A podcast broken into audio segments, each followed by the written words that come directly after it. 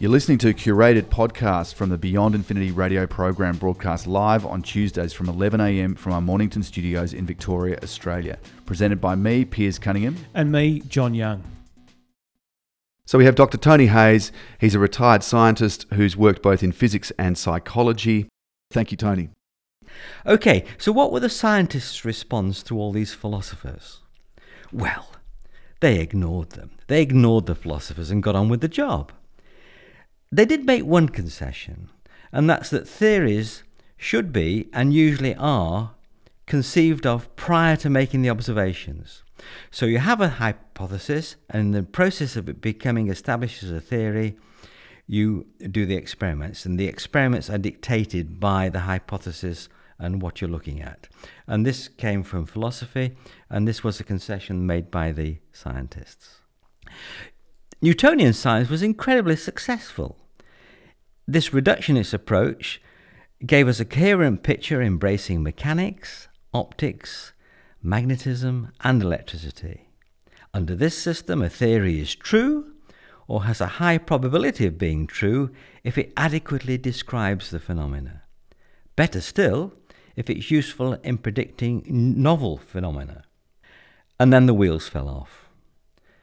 At the turn of the twentieth century, Max Planck, who was working on light bulbs, funny enough doing work that is very much done today. People today are trying to get the maximum amount of light out of L E Ds for the minimum amount of energy. Max Planck was doing exactly the same for incandescent lights at the turn of the century, and his results did not fit the established ways of describing light. And he came up with this idea of light being in the form of packages rather than continuous waves. He called them quanta. Later they became known as photons.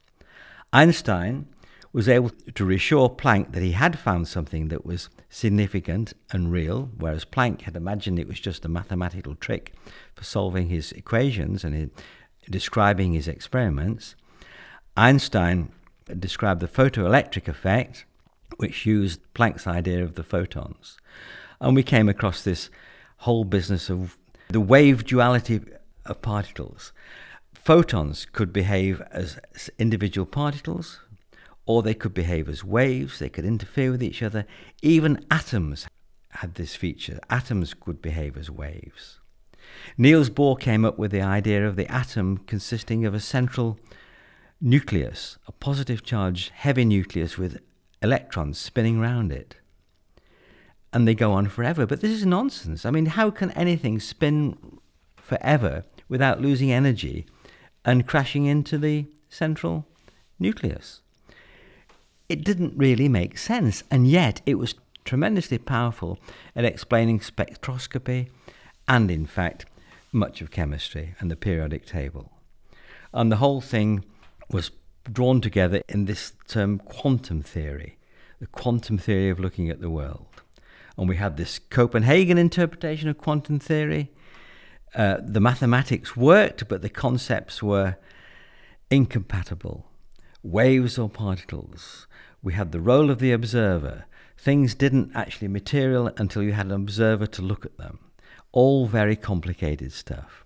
So much so that Richard Feynman, the famous physicist, uh, said, look, it works. Shut up and calculate. Don't worry too much about the philosophical basis of what it all means. Just do the calculations and you find their work. So shut up and calculate. And he was a great scientist, of course.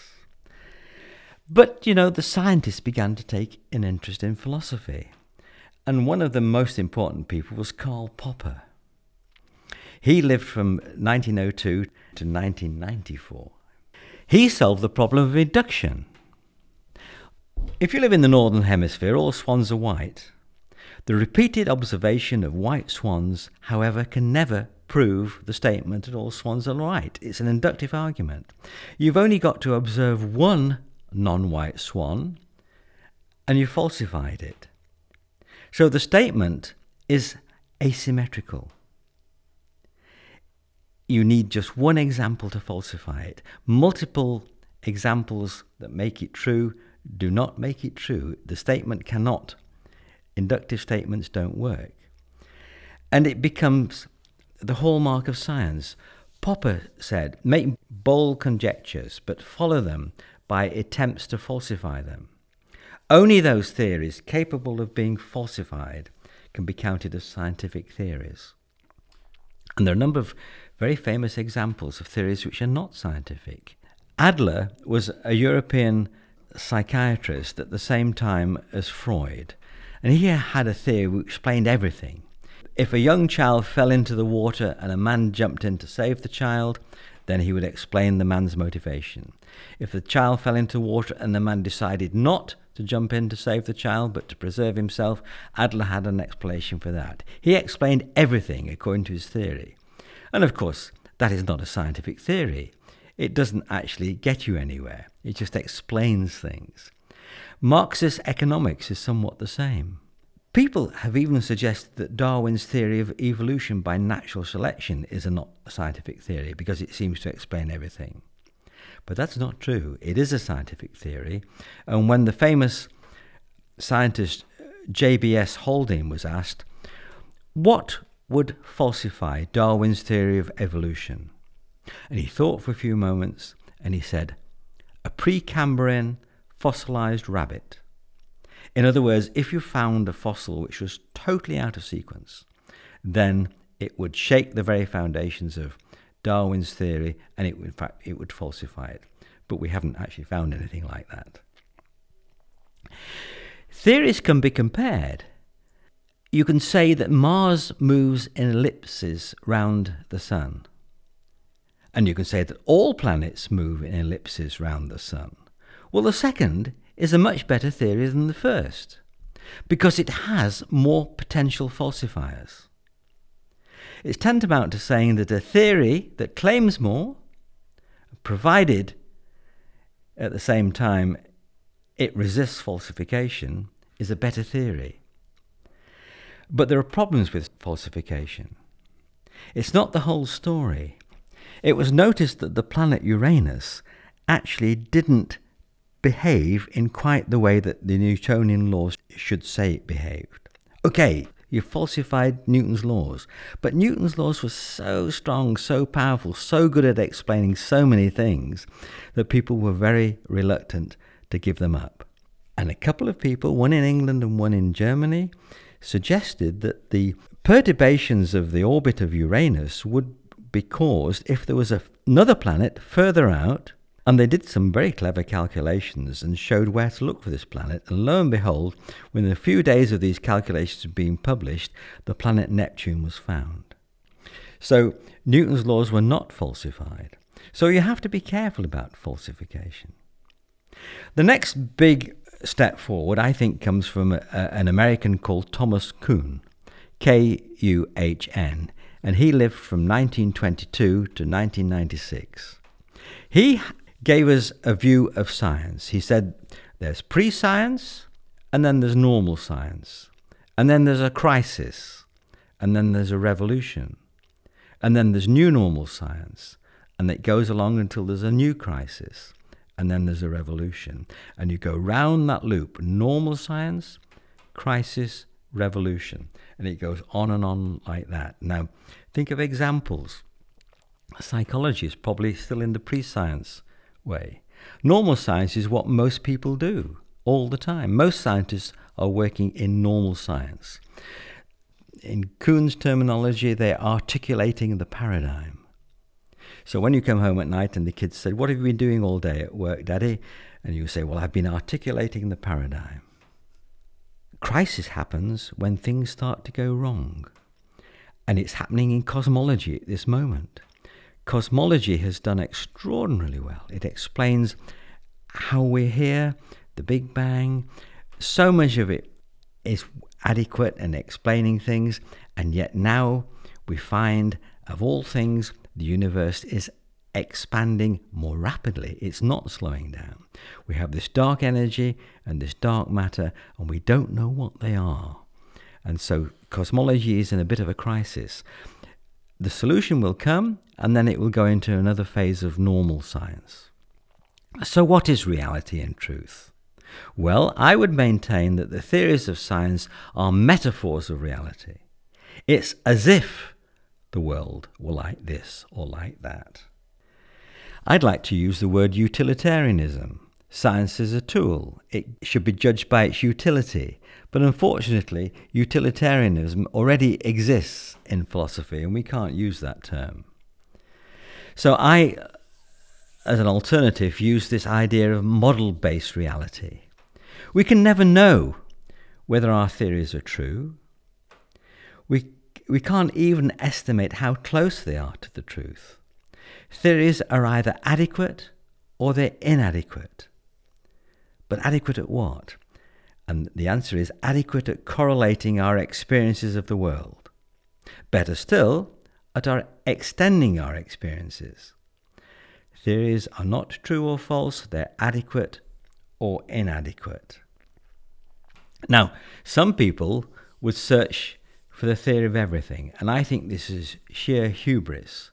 My old pal, Stephen Hawking, because we were at Cambridge together, we never worked together, but we were social friends. He was a theoretician, I was an experimentalist. He talks about this quest for everything, T O E, the theory of everything, T O E. Even if you came up with a theory that correlated all our experiences, we could never be sure that there was not something hiding, some phenomena hiding around the corner that we didn't yet know about. And we'd be totally misled if we came up with a theory of everything. It's sheer hubris. Let's go back to this Wilfrid Sellers again. He talked about the manifest world, the world of everyday life. Well, it's now joined by several incommensurate worldviews, scientific worldviews. So, so the take-home message is be sceptical, as any scientist worth his salt is a sceptic. The inscription above the entrance to the Royal Society in London is nullus in verba, accept the word of no man. You have to do the experiments. You have to work out the way the world works. Now, of course, these days, science is, science is so huge, you can't do it all for yourself. So to a certain extent, this, this little motto is a bit out of date. You have to accept a number of things, but you should certainly be free to question anything. You should be open-minded, but not to dogma and unsubstantiated claims. Be open-minded to new evidence. The take-home messages are that evidence trumps dogma every time. Milton Keynes, the economist, a quote from him, he was not a scientist, he was an economist. He said, "When the facts change, I change my mind. What do you do, sir?" When he was accused of having changed his ideas about something. The facts had changed. I change my mind. What do you do, sir? Enjoy the fruits of science. The fact there is much to do and we do not understand does not mean that anything goes. Magic carpets and broomsticks do not fly. Aeroplanes do. That's a Richard Dawkins quote. But never fly in an aeroplane designed by a postmodernist. Our changing view of science.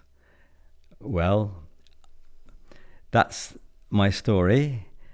It relies very much on the work of Karl Popper and Thomas Kuhn. And as the other Mancunian would say, Peter Kendall, that's your bloomin' lot. Thank you to Tony Hayes, a retired scientist who's worked both in physics and psychology, for that fascinating discussion of the philosophy of science, covering all sorts of stuff from Kant, Darwin, Newton, cosmology, the theory of everything, Stephen Hawking, who who's at university with, the manifest world, the importance of skeptics, and that, that great quote uh, over the entrance to the Royal Society in London, nullius in verba, on the word of no one. And you did qualify that because you actually said that, you know, it is necessary these days to sort of accept certain things as givens. So riding on the shoulders of giants, rather than having to go back and reinvent the wheel, you you accept certain things.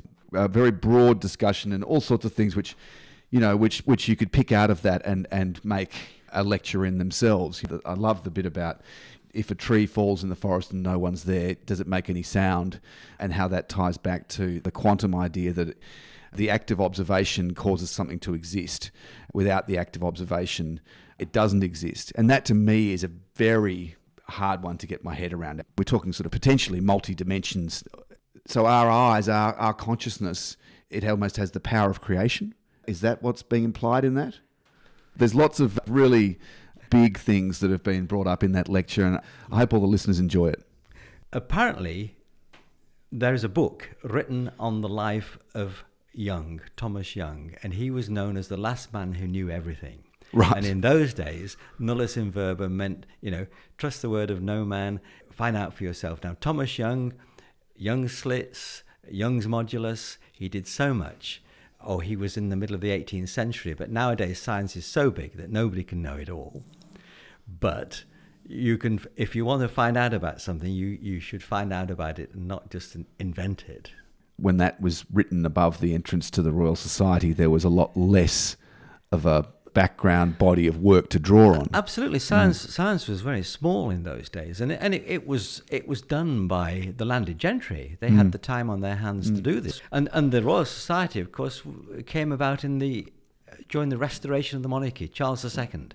You said to me on the way in the car to the studio today, we talked about other stuff, and then we, we came on to what this lecture that you've prepared, which I'm very grateful that you've done today.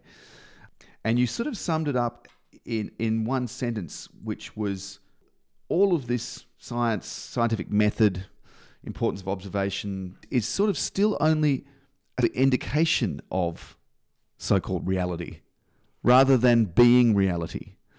Well, it, reality is beyond us. We can't get to reality. We never know what's hiding around the corner that we can't, that we haven't yet experienced. Mm. I think we...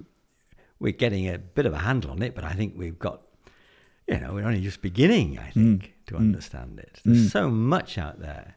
And of course, this this idea of Thomas Kuhn that, that every now and again you get a crisis, a crisis when you simply don't understand it. We know so little about consciousness. Mm. There's so much to understand. Mm. We know so little about life. I mean, life is a mechanical process, and yet somehow it's got that, that spark of something that's different. We don't understand that yet, mm. but we'll get there. Mm. There is, I suppose, a sort of childlike excitement that goes with this sort of stuff, the discovery and revealing and solving puzzles that have have people have wondered about for millennia. Yes, but there's also that tiny bit of disappointment. It's not it's not that the scientist is actually discovering what the world is actually like. It's discovering what it seems to be like. You can't be absolutely certain. And, and that, I remember when I first came to that realization, there was that tiny element of disappointment in that. It's all tentative. We might come up with a different idea, a different way of looking at things. You know, take the way if, if I hold a coin and drop it to the ground. Well, in the old days, that was an Earth-like object wanting to get home, getting back to Earth. Later on, it was all to do with gravity, gravitational attraction. Now, of course, it's all to do with curved space. You know, it's a different way of looking at the same phenomena. We might have yet a yet another way of looking at it in, in, in years to come. It's, it's all tentative. It's all it's, it's all provisional, and yet it is incredibly useful. Just think of what we can do, mm. and yet our understanding is man-made, and it's useful because it actually fits the facts. It's a metaphor. We deal we deal all the time with metaphors. It's as if the world is like this, but who knows what the world is like? Because it's our way. And we have no way of knowing. It's our way of explaining it. Yeah. All right, well, thank you very much to Doctor Tony Hayes. He's a retired scientist. He's worked in both physics and psychology. He's actually the holder of two PhDs, the inventor of a reversing parking sensor, which he tried unsuccessfully to sell to Jaguar. We do have a couple of other podcasts that I mentioned earlier with Tony. They're on our website, beyond infinity dot com dot a u. One is called The Life of a Scientist. The other is called Our Plastic Brains. If you want to hear more from Tony, then I uh, suggest you listen to those because they're both pretty interesting discussions. One of them, The Life of a Scientist, is giving you a lot of detail about Tony's life, which is a great story and hopefully a great encouragement for budding scientists around the world and in Australia, in Melbourne. So thank you, Tony. Thank you. Thanks for listening. And head to beyond infinity dot com dot a u for the best bits from the live show or to connect with us on social media. We welcome your feedback and suggestion for future shows.